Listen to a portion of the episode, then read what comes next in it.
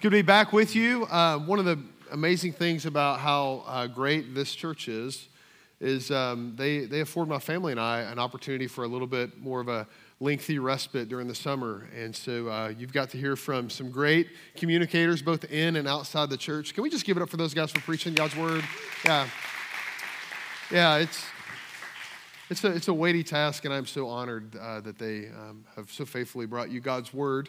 Um, so today we're looking at this text where, you know, it's, it's Jesus um, basically going in between two destinations, right? I mean, he's been preaching uh, on the shore of the Sea of Galilee. He's taught all these parables. Nathan uh, brought that to us. And then, you know, next week we're going to see he, he's going actually over to the other side of the Sea of Galilee uh, to preach there also and to heal a man who's demon possessed. And so, like, we have this kind of in between thing here that's happening, this encounter that Jesus has with his disciples that really has a lot uh, in store for us together today. Because I think one of the very unique things about this passage is that we are, uh, we get to see a glimpse of the humanity of Jesus. I mean, we see Jesus taking a nap. I mean, how cool is that? You're like, man, I thought I was just weak. I just needed naps. Jesus needed a nap too. He's just like me. But then on the other side of things, we see the power of God. We see Jesus Christ calming a storm. Uh, uh, ushering in the power that spoke, uh, you know, the world into existence, commandeering, you know, uh, that storm to, to make it uh, obey his voice. And so we catch both glimpses of that uh, today. and I think really where the Lord has us going today is, is really all about how we experience God's power and channel it in our lives and what it means for us to really confess and admit that we are powerless. You know, I'm just going to say this. Sometimes Christians do really weird things, okay? Anybody agree with me? Okay, good, good, good, good. I, you know, I, here's the thing though. Here, here's the thing. I used to think that it was just them. You know what I mean? I thought it was those guys out there that did the weird things. And then I became a youth pastor. And, uh, and, and so, you know, I remember the time, I don't know, 15, 18 years ago, that I took my youth group to a Christian haunted house. Yeah, go ahead and laugh it up. It's as bad as it sounds. They had all these like real life scenarios where they're attempting to scare the hell out of you, you know, literally. And, um, you know, there's this like car accident, there's this drug overdose scene, gun violence scene. And then at the very end, there's this scene where it's like you in front of Satan and like Jesus is there and it's all going down. And at that moment, they say, Who wants to follow Jesus now? And everybody's like, Me! and you would think that revival had broken out. But it turns out that emotionally manipulative tactics never really work, do they? But what we were trying to do, what, what the, the whole production was trying to do, is to try to give you a healthy fear of God so that you'll make wiser decisions, right? To, to help us to feel powerless, right? So that we could channel the, the power of God. There's, you know, there's been other thing, weird things that Christians have done too. Uh, I went to college with this guy. I've shared this story before because it's such a good one, you have to share it. But he, he comes in our freshman year of college. He's like, hey, my name's Caleb. And he's like walking around like this, and he goes, I'm on the power team. I'm like, what in the world's a power team? Well, it turns out there's these, in the, in the late 90s, there was this group of musclehead evangelists that would go around and they would perform feats of strength in the name of Jesus. And they would fill arenas with, you know, and they would, they would kind of do all of these kinds of things, and they would say Philippians 4.13, you know, I can do all things through Christ who gives me strength, right? But they failed to mention that the whole context of that passage was about strength to suffer well, right? You know, so Christians do weird things. We're probably doing weird things right now. We just don't know what they are yet. You know, you never know when you're in that moment until later. But anyway, today we are talking about powerlessness. That is a theme of what we're going to be looking at. Uh, many people, you know, when you, when you think about uh, this situation on the Sea of Galilee, we, we, we think about the beach, we think about the sea, we think about vacation.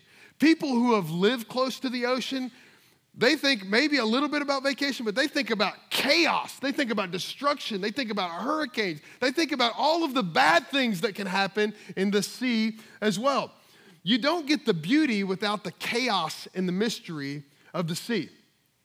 So, as we dig into this together today, I want you to ask yourself this question what happens in your life when you realize that you don't have the power or control that you think you need in a given circumstance. Because that's what happened with these disciples. You know, what, what happens in your heart when the boat that you're in starts sinking, whatever that proverbial boat is in your life?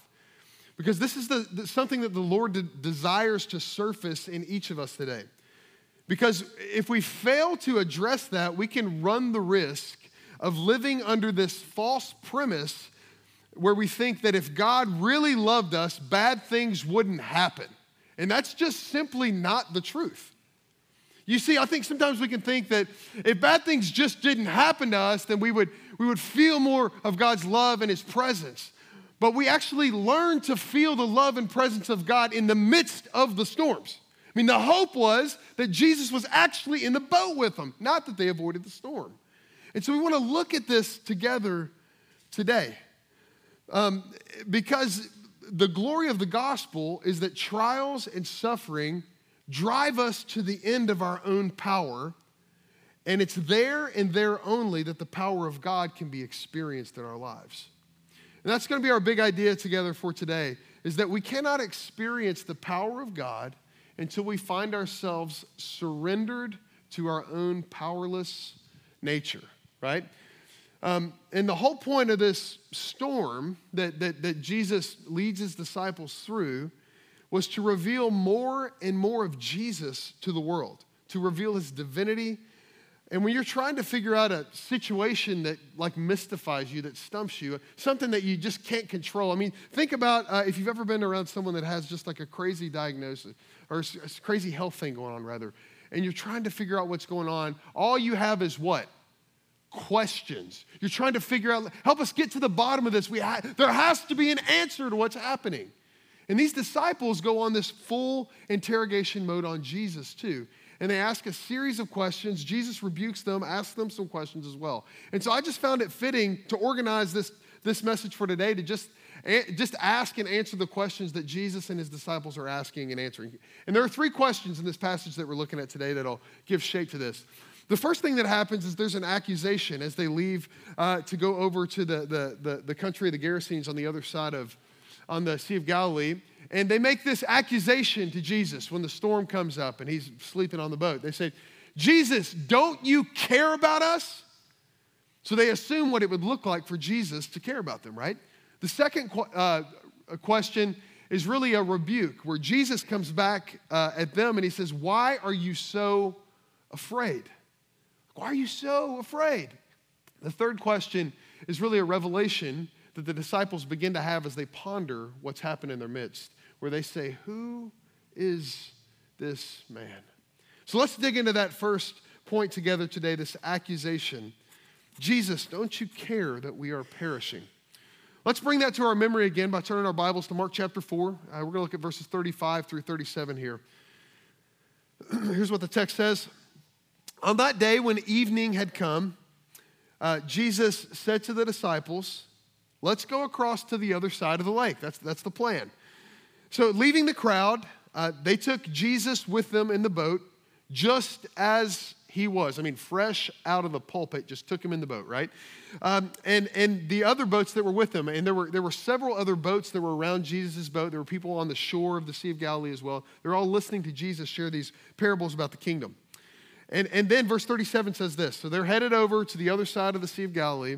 A great windstorm arose, and the waves were breaking over into the boat, so that the boat was already filling up with water. It was about to capsize. So that's kind of the scenario that we have here. Um, Jesus was teaching all day. He was exhausted, clearly, right? He was taking a nap, fell asleep quick. Those pre- you got to watch out for those preacher naps. They'll come on quick. And so J- Jesus in the boat, the waves start breaking in. Now, a little bit about the context uh, of Israel, really around the, um, the, the, Galilean uh, countryside. There's the Sea of Galilee, which we would, I mean, honestly, here, we, it's about the size of Lake Lanier or something. It's a smaller lake, right? You think sea, it's not a big ocean. It's a lake uh, that's kind of tucked in uh, to Israel. Uh, it's connected uh, to the south to the Jordan River, and then from, from the Jordan River down to the Dead Sea, which is the lowest place uh, on the earth, a thousand feet below sea level. So uh, just you know, 300 feet in elevation above, that's where the Sea of Galilee sits, three, uh, 700 feet below sea level. Now, just up the mountain to the north is Mount Hermon. You, you can read about this in the Psalms. Mount Hermon's uh, referenced often. It sits at 9,200 feet of elevation. So, between the difference in the 700 feet below sea level and the 9,200 feet above sea level, you've got a 10,000 or two mile gap, right? And so, you've got these cool uh, mountain winds blowing over Mount Hermon, and then you've got these, these desert winds on the Sea of Galilee. And, and I'm no meteorologist, but I think when those two things happen, storms happen, right? And so that, this is exactly what happens. And, and for these disciples, though, this would have been of something that they would have been pretty familiar with, right? Because at least four of Jesus' disciples, what was their occupation? Fishermen. They knew the Sea of Galilee inside and out. They had been on many storms with their fathers running their fishing businesses, and they knew what this was like. But it really seemed like this one hit different because all of those fishermen are scared to death, right? And so um, it was so huge that it terrified everyone, and it, it's, it's you know breaking out of control. And so uh, one of the points of this story, I think, is to show us that not even Jesus or his followers are immune from things like storms, through trials in life. If, if, if God let the storm fall on Jesus, he's going to let it fall on us, his followers as well, right? And so I think it's really important, as, as simple as it sounds, to just remember that, that we don't follow Jesus because he makes life easier. We follow Jesus because he makes life possible. it, it, it's in this disbelief that Jesus was, you know, going to get them to the other side, that they didn't actually believe that he was going to do that that, that they, they wake Jesus up in this utter uh, and complete despair. Now, it's hard to say what, what Jesus wanted to do when he was awakened. Um, all I know is that if you want to see the, un, the most unsanctified part of my life, wake me up on a Sunday morning, a Sunday afternoon after I preach, right? I mean, you don't know what's going to happen, right? But, but so they wake Jesus up. I, I, don't, I don't even think they have a category that Jesus could potentially calm the storm. You know what I really think they're after? They just want to know that Jesus is with them, that he's in it with them, that he's connected to their heart in the middle of this really scary situation. So, verse 38 says this He was in the stern, which is the back of the boat, asleep on a cushion that he had found. And they woke him up and they said, Teacher, do you not care that we're perishing? So, here, here we find these men into themselves, utterly powerless. And um, and this event steers the disciples up. And it's more, it's, you think about it like this Is there a more terrifying place to be in life than to be utterly helpless? I don't know if you've had moments like this before, but I, have had several. Moments where you're like, you, you, you, say something like this there has to be something we can do. You ever been in a situation like that? Say, there has to be, there has to be, are, are we just, the only thing we can do is pray? Are you kidding me, God, right? And we, and we think about it like that. Maybe you've watched someone that you deeply love come to the end of their life and you feel utterly helpless, utterly powerless. Maybe the, the perfect plan that you had for your life is, is in shambles, the, the career that you hoped that would provide for your family, the, the spouse that you really longed for, the family, the kids. Maybe you've your preferred future, whatever that is, never came to fruition and you feel just powerless. What went wrong, you ask God? Or maybe everything looks great from the outside looking in, but secretly, in your true heart of hearts, something is eating you alive and you just can't bear it anymore. You just feel powerless. Friend, where is it that you turn when you're powerless? When you start like these disciples, accusing the Lord for your situation, what is it that you want from Him in that moment?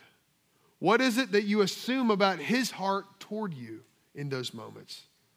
Because these disciples, they made assumptions. They made a terrible assumption, actually, and it was this that Jesus didn't care for them. He was now off the clock and could care less if they lived or died. But you see, it's in these moments of desperation that we are offered the most potential for growth and transformation. God doesn't waste any pain. He's not in the business of wasting any trials that you go through.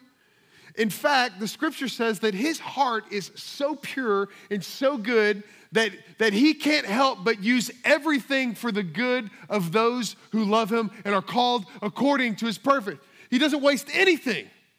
Isn't that amazing news? Sometimes we just think, man, I just, if I just didn't have to go through it, I'd have more faith. I'd follow Jesus more closely. The best news we have is that he's in the boat with us, church. Listen to these invitations that the scriptures give us over and over and over again. Psalm 55 and 1 Peter 5, just to name a couple. Psalm 55 says this Cast your burden on the Lord, and he will sustain you. That's a promise. He will never permit the righteous to be moved. Now, the righteous are those who have received a righteousness not by faith, not by works, right? So he's given them this gift to believe in the righteousness of Christ on their behalf. He says that we are, we are, we are invited to cast our burdens, our troubles, to, to, to cast them onto his life because he's never going to allow us to be eternally moved or shaken or taken away from him. 1 Peter 5 says it in a very similar way. He says, Cast all your anxiety on him because he cares for you. Do you believe that the Lord cares for you this morning? Do you believe that He hears you? Do you believe that He's with you in the boat of whatever storm you're going through this morning? Because if you do, He says you'll release the things that are troubling you. To cast means to throw, to eject, or to toss your burden. It's, it's not meant to have a string on it where it comes back to you like a yo yo, right? It's to release it to his care. And now here's what can create a sense of anxiety in our life. Maybe it does, maybe it doesn't for you. It's, it's to acknowledge that burden that you've been carrying, that terror, that trial, that, that situation, that circumstance, without surrendering it to God's care.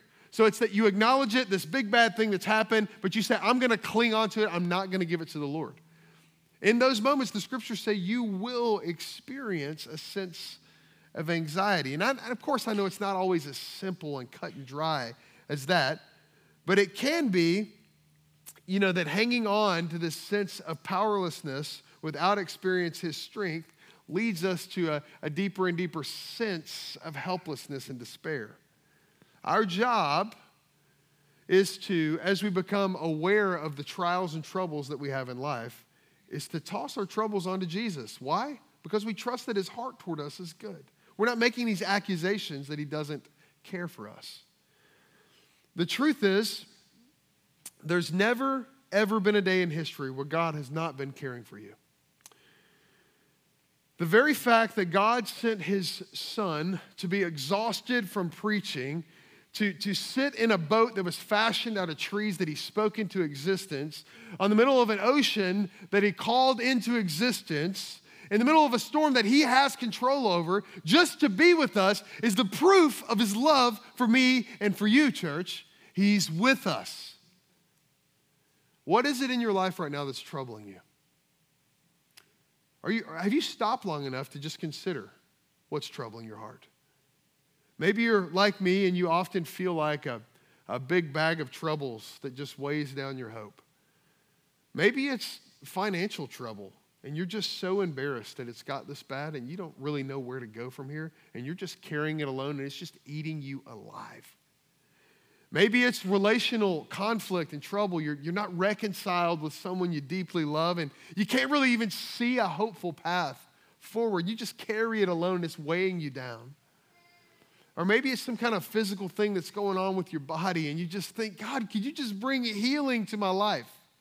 What would it look like for you to see God with you? Sustaining you, even when it's unbearable.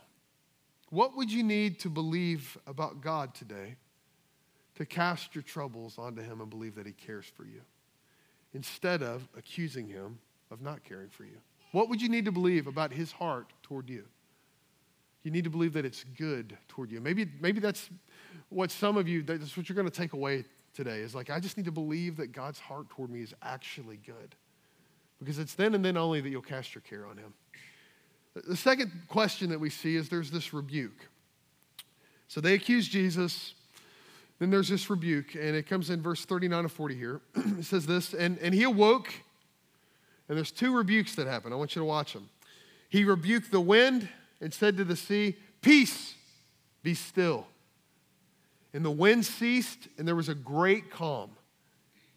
And then here's the second rebuke. He said to them, the disciples, Why are you so afraid? Have you still no faith? So, what's happening with Jesus when he calls out the storm is that he's acknowledging the, the big bad thing that's creating the conflict and the trouble in his disciples' life. And why does he do that first? Because he cares for them. He wants to calm them. He wants their hearts to be still and know that he's the Lord. And so, so what happens when he he's reversing the curse when he says peace be still. He's bringing the chaos back into order. And what happens?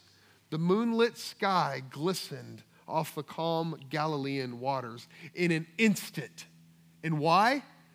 Because all of his creation for all of his time will always and only obey his voice. He has power and control over every situation the chaos we experience now uh, in nature or in our own lives is not because He doesn't care. In an instant, He has power to make it all stop. And on that day when He returns, church, He will. But right now, our job is not to make accusations about the heart and character of our Lord. The scriptures tell us uh, that He's being patient with the world that he's being patient, not wishing that anyone would perish, but all would come to repentance, is what the scriptures say. And so, as we endure the trials and the storms and the problems and the issues that we have no control over, we're reminded that God is with us and He is working in our lives and He's drawing others to Himself, even when we can't explain it, even when we don't have any answers. He's still in the boat with us. The second rebuke that Jesus offers is He addresses His disciples. Now, Typically, I've read this rebuke as almost like a scowl, like, a, like Jesus kind of just kind of beating him over the head a little bit. Like, come on, guys, you don't have any faith? I wonder how often you think about Jesus talking to you like that. You see, the truth is, I don't think Jesus, that's Jesus' tone at all. I wonder if Jesus was smiling at his disciples when he said that. Come on, guys. You still don't have faith? You still don't believe I have power that I am who I've told you I am? You see me heal these people. You, I've been walking with you. I, I called you. You know you're not worthy, but you're, you're worthy to me because I've called you. You still don't have, you still don't have faith? You see, Jesus is for us, and he will complete the good work that he started. And he began that good work because the Father has called us to himself. And there'll never be a day where he'll not be working that goodness into our lives. He's far more aware of your shortcomings and failings and the ways that you're going to be aware, become aware of how weak your faith is. He knows it all.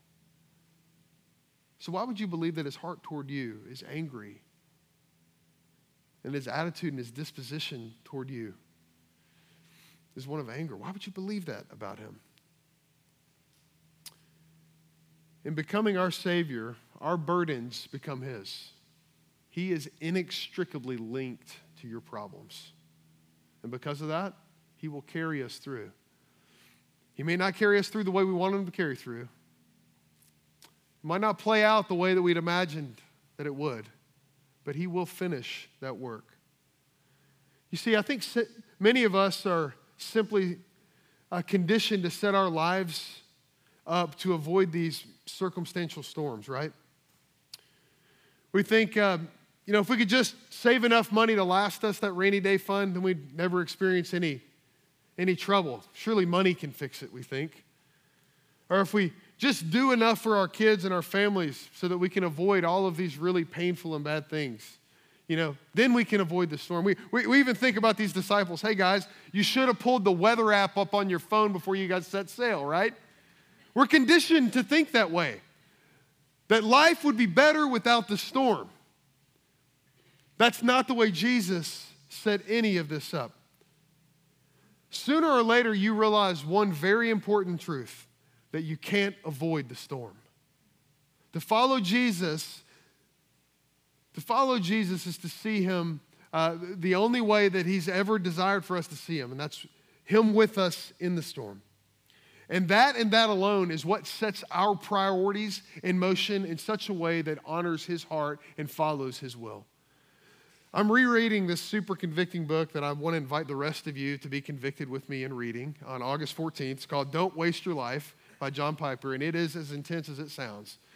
I'm going to read you a line that's really stuck with me this week that really talks about seeing, seeing Jesus with us in the midst of the trouble. He says this He says, What's the main thing, the essential thing in life? the thought of building life around minimal mortality or minimal significance, you know, avoiding the storm. You know, a life defined by the question, what is permissible? He says, it almost felt disgusting to me. I don't want a minimal life.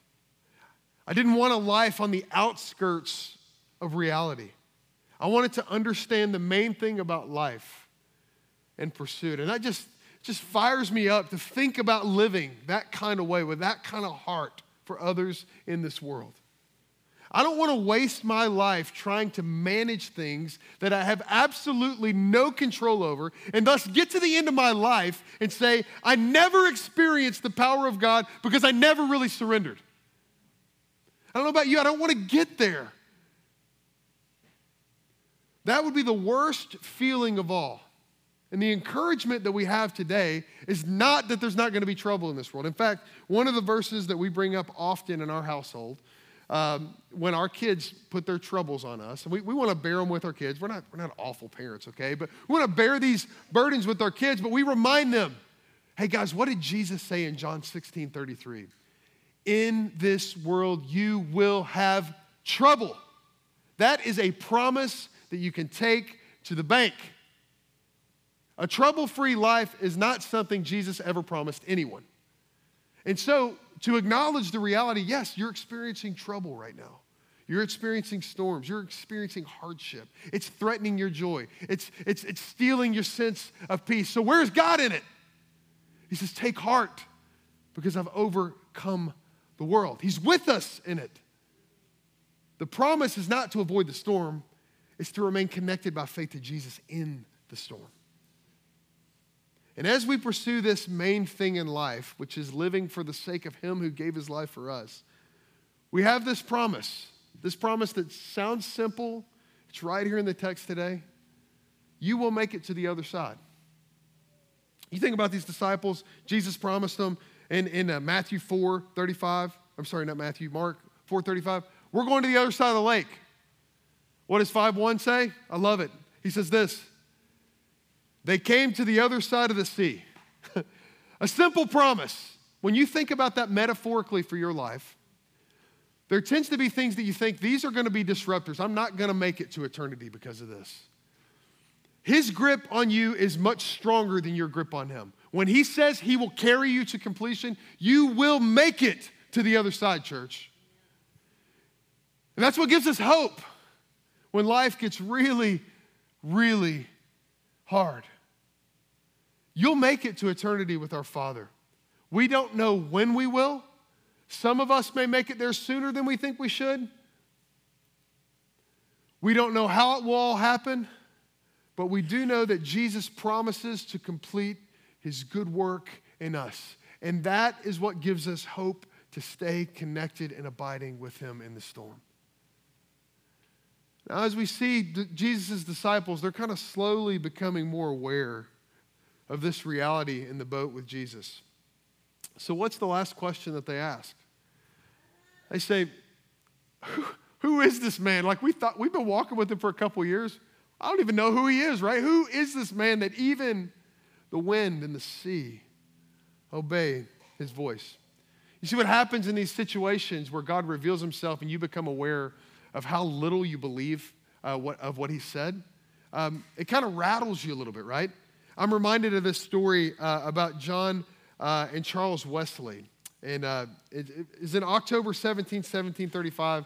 John Wesley wrote this in his journal. They were, they were setting sail from England to Savannah, Georgia, of all places. Um, and their goal was to preach to the natives and lead them to Christ here in Georgia.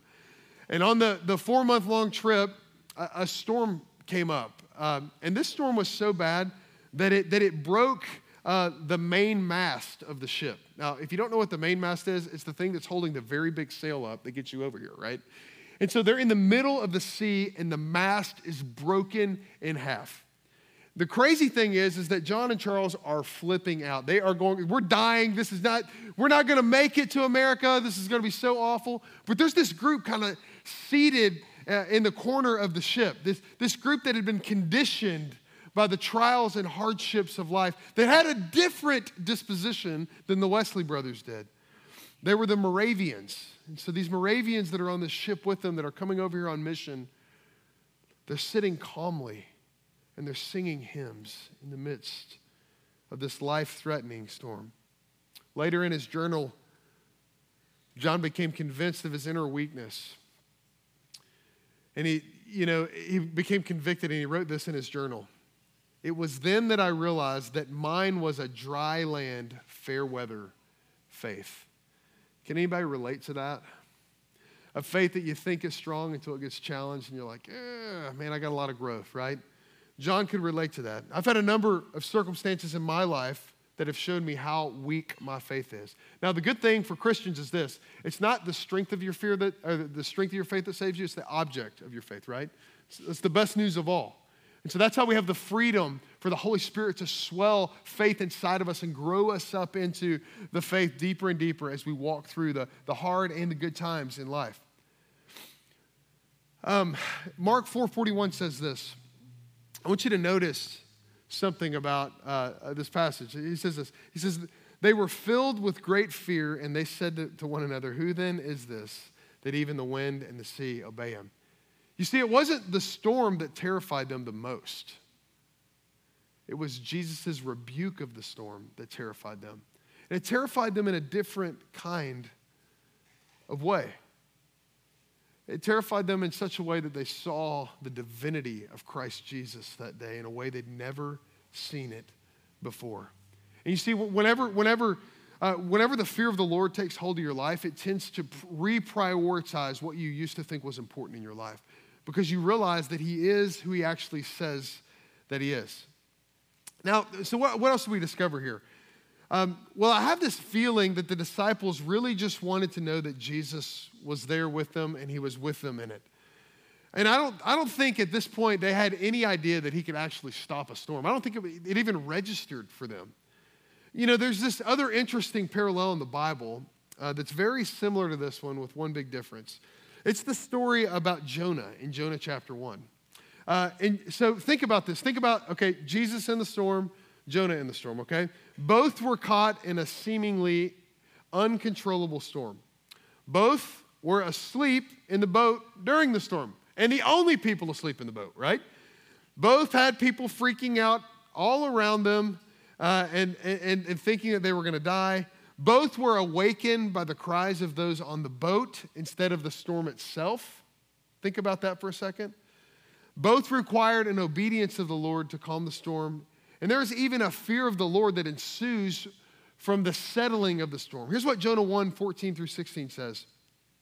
Therefore, they called out to the Lord, the people on the boat, O Lord, let us not perish for this man's life. Lay not on us innocent blood, for you, O Lord, have done as it pleased you. Because you remember, the storms come up because of Jonah's disobedience. That's a big difference in the, the two.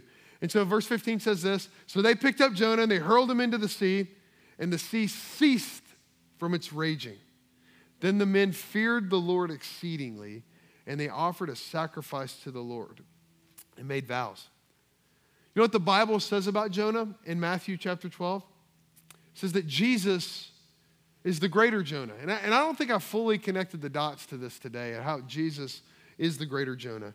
You see, Jonah's deliverance was a temporary mercy for these sailors in order to accomplish the plan of his will to bring about repentance to that wicked city of Nineveh through the preaching of a reluctant servant named Jonah. The greater storm that had to be calmed, though, was not that storm that day on the, on the sea. The greater storm that had to be calm was our war against death itself, the relentless war that we're all in. But you see, Jesus is the greater Jonah who was tossed into the proverbial sea and not rescued by his Father in heaven. But instead, our Father in heaven allowed Jesus to sink to the depths of hell on our behalf. Think about it. That is how we have peace because Jesus was willing to go overboard for us, even in our unbelief. And because he was raised from the dead, we no longer have to fear this world or any of the chaos that we're going to face this week or the rest of our lives. Why? Because as C.H. Spurgeon said, this storm has a bit in its mouth, and the Lord Jesus controls it. Here's what he said in a sermon. I'll close with this.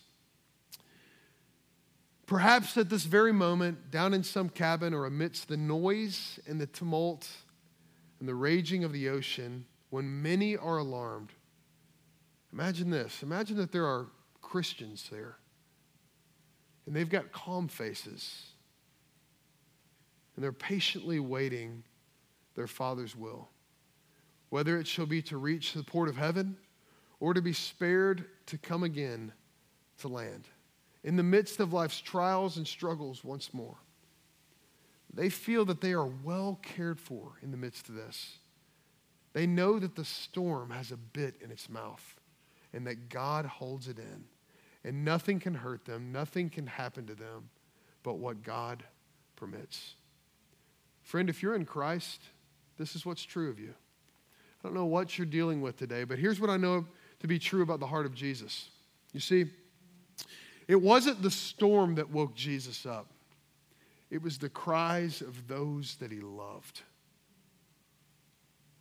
May we be the kind of people that beat down heaven's door with the cries of our heart because we know that he cares for us.